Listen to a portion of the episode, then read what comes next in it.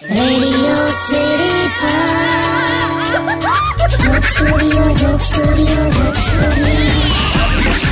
નમસ્કાર welcome back radio city joke સ્ટુડિયોમાં આપનું સ્વાગત છે. કિશોર કાકા આપણી સાથે જ બેઠા છે અને કાકીના મામાનો છોકરો ચચુકો. ચંપક નામ છે હવે શેનું ચચુકો? તું શેનું ચચુકો કે છે? એટલે સોરી ચંપક એટલે એના વિશે વાત ચાલે છે.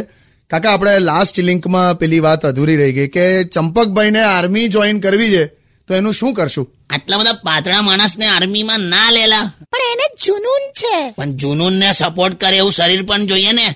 કેટલો બધો પાતળો છેલા હમણાં તો વચ્ચે કાળા કલરનું શર્ટ પેન્ટ પહેરી મારી હાથે ચાલતો ચાલતો રસ્તામાં આવતો હતો તો તું નહીં માને મારી નજર સતત ઉપર આકાશમાં રહેતી હતી. કેમ એવું? અલા સાપ સમજીને કોક સમડી પકડી જાયલા. એટલે બધો પાતળો છે? સાપ જેવો જ છે. જન્મથી હા. એના જન્મ વખતે દવાખાનામાં બધા મીઠાઈ લઈને ઊભા હતા પણ જન્મે જ નહીં. ડોક્ટર આવીને ગયા નર્સો આવી ગઈ એના બાપા બધા રાહ જુએ પણ જન્મે જ નહીં.